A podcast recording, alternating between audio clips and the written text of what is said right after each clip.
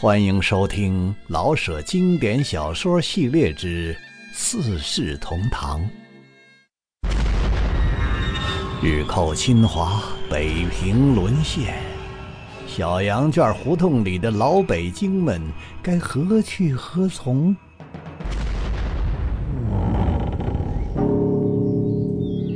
北平，如中国的其他地方一样，无论改朝换代还是国破家亡，都只会咪西咪西的假笑，而不会落真的眼泪。哎，放心吧，啊，要不了仨月呀，准没事儿。这八国联军本事大吧？哎，哎，临了也没把这城给抢走。哎，我看呐，这小日本祸害不了几天，他早晚得走。北平已不是北平人的北平了，在苍松与金瓦之上，不再有雄壮和伟力，而满是耻辱。与污垢。哟，这王国怎么了？关你屁事儿啊！谁给你官儿做，谁就是爷。这年头，做了官儿才是人呐，做不得官儿啊，都他妈是奴才。北平虽然刚一降生，似乎就已衰老，但在灭亡的时候，反倒显得更加漂亮。我得走，大哥。走，上哪儿？上哪儿都好，就是不能在太阳旗下活着。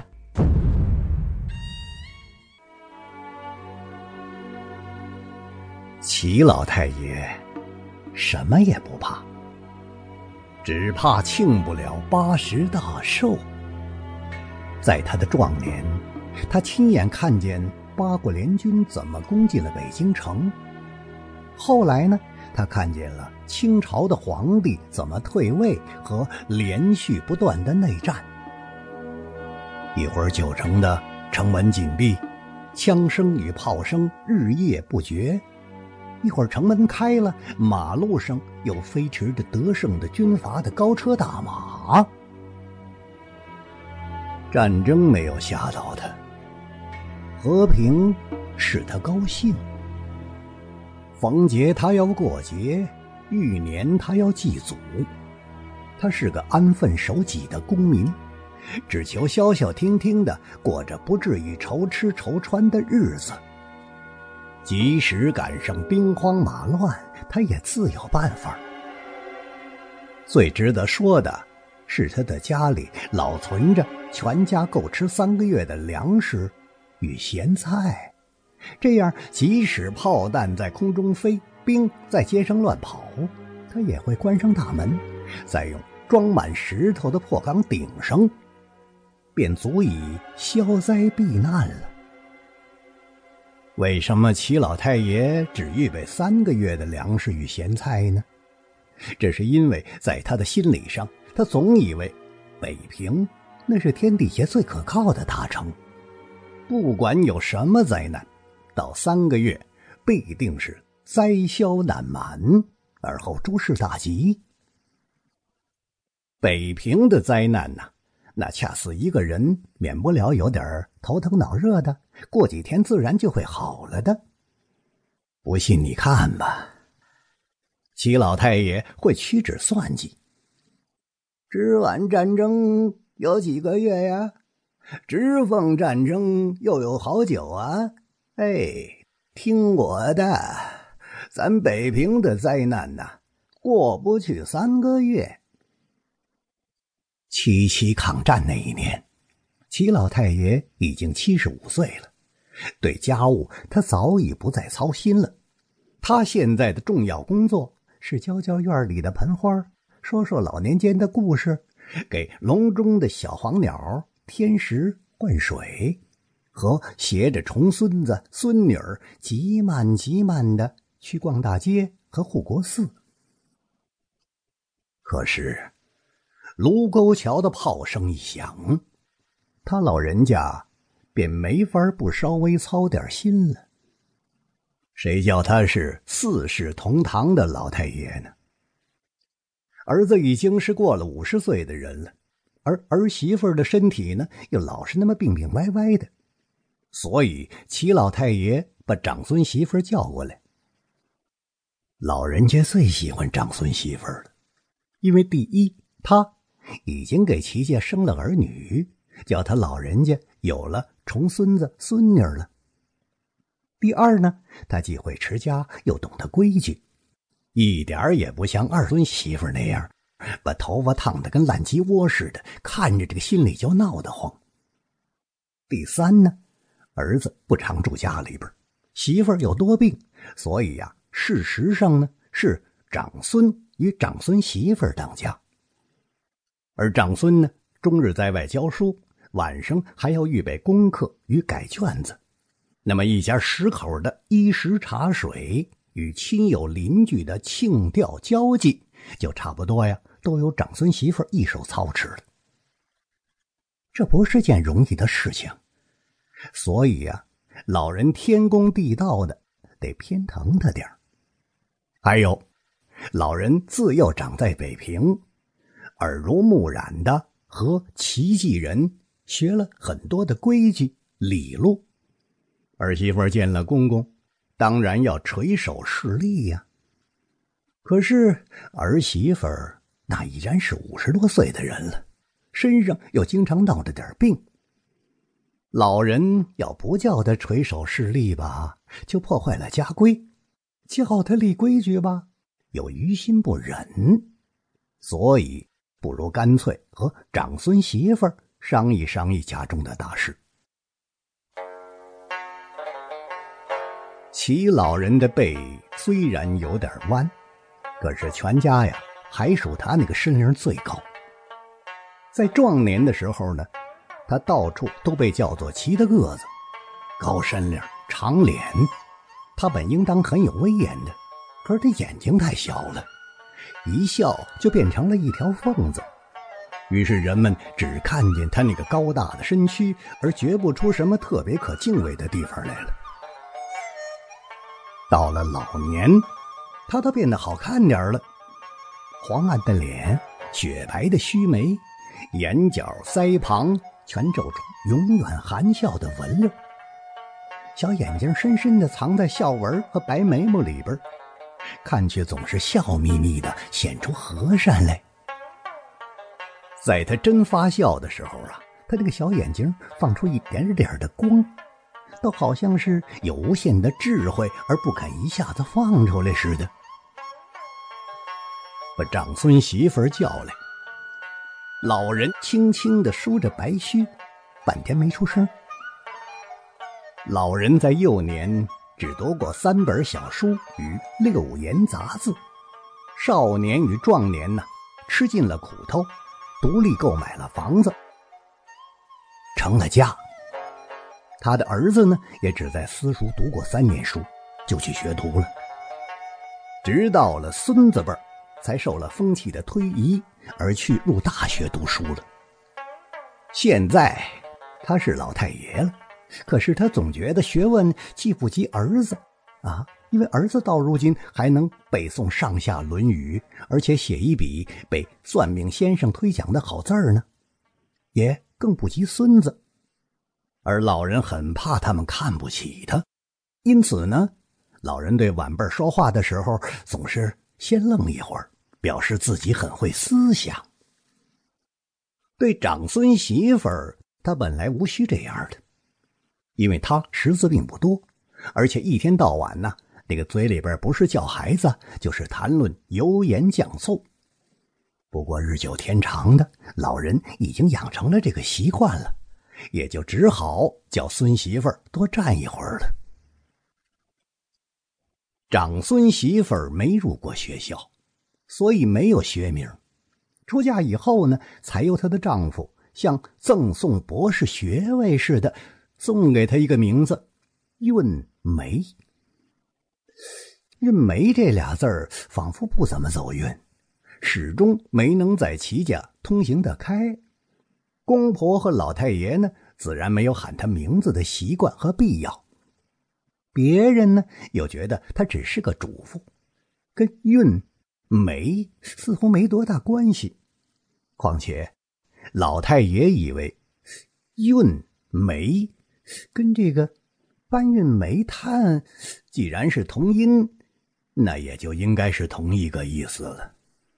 好嘛，他这一天忙到晚的，你还忍心叫他去运煤吗？这么一来，就连她那个丈夫也不好意思叫她了。于是呢，她除了大嫂、妈妈等应得的称呼之外呀，就成了小顺儿的妈了。小顺儿是他的小男孩。小顺儿的妈长得不难看。中等身材，圆脸，两只又大又水灵的眼睛。他走路、说话、吃饭、做事都是快的，可是快的并不慌。他梳头、洗脸、擦粉也全是快的，所以有时候碰巧了，把粉擦得很匀，就好看一些；有时候没擦匀呢，他就不大顺眼。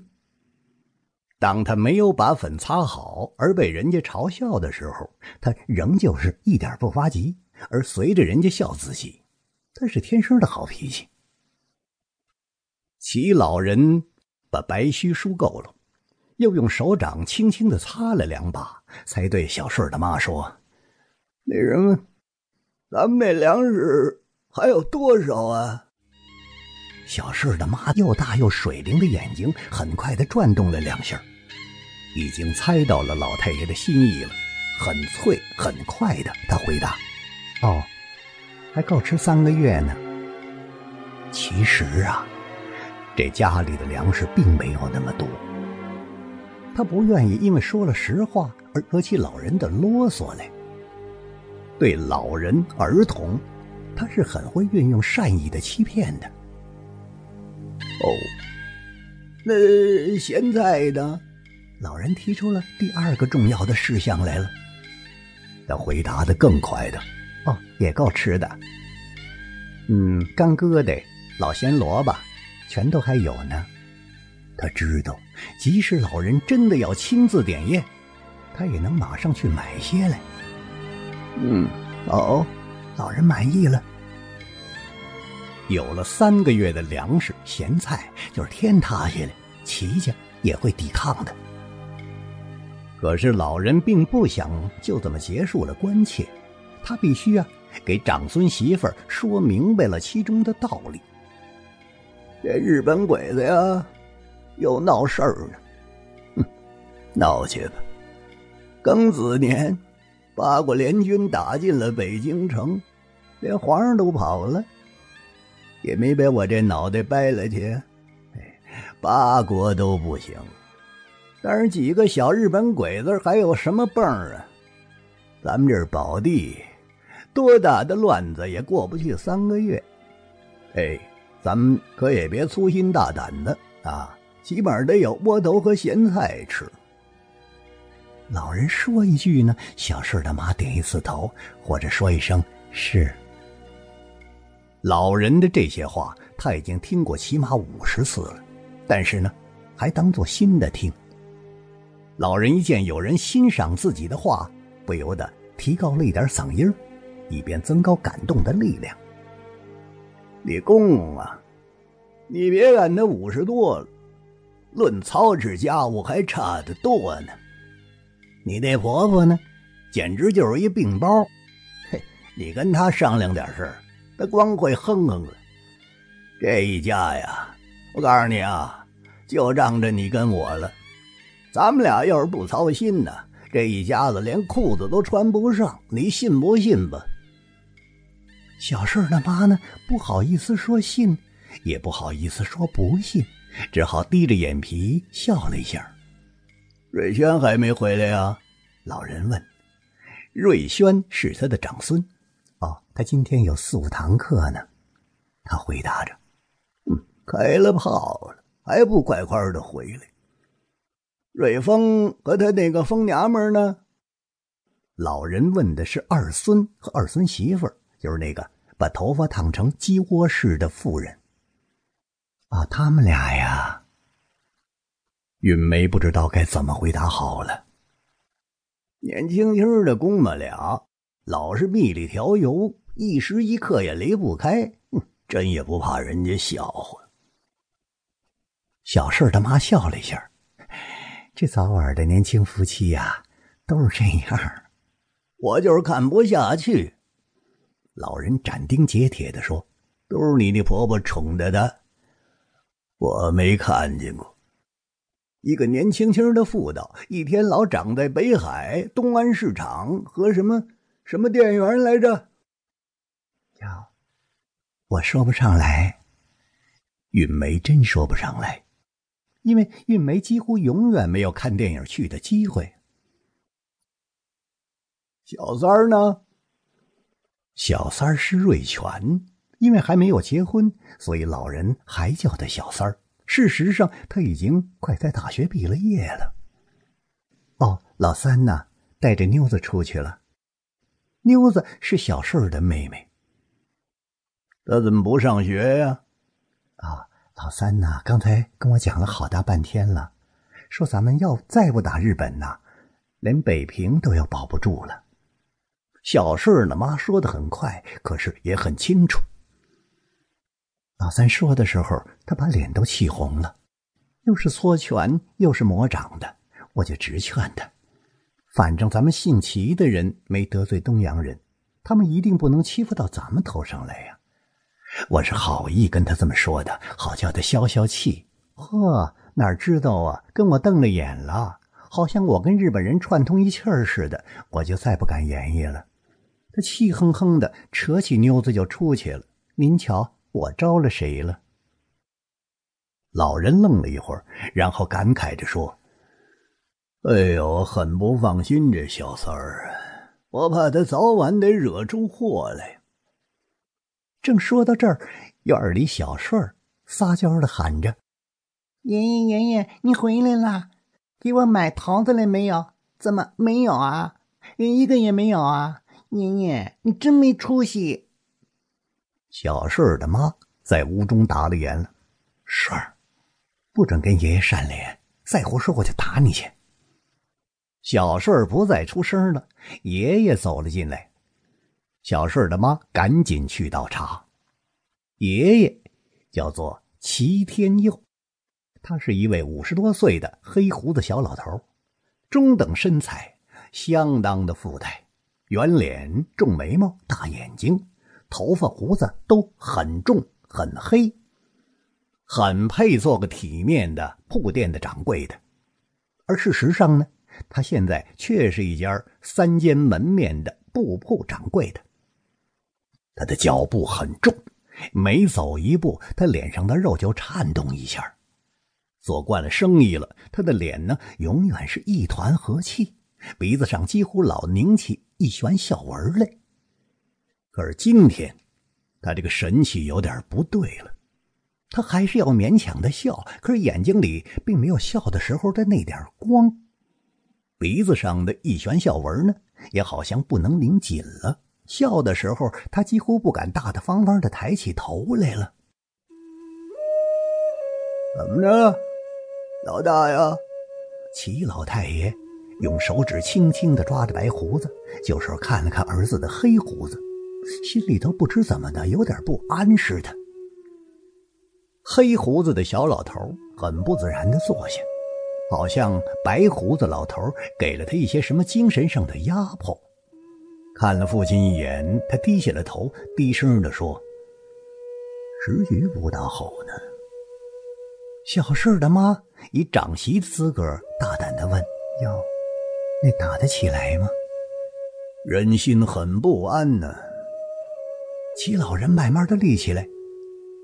小事的妈，把顶大门那破缸啊，预备好喽。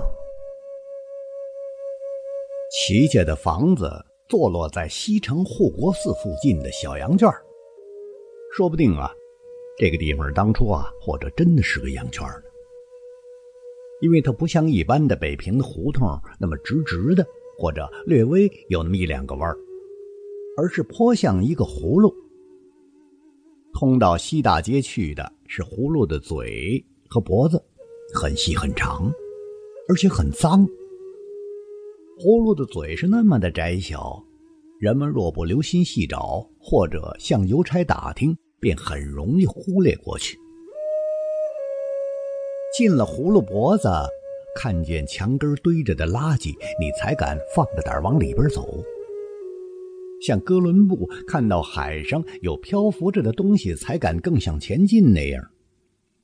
走了几十步，忽然眼一明，你看见葫芦的胸了。一个东西有四十步，南北有三十步长的圆圈中间有棵大槐树，四围有六七户人家。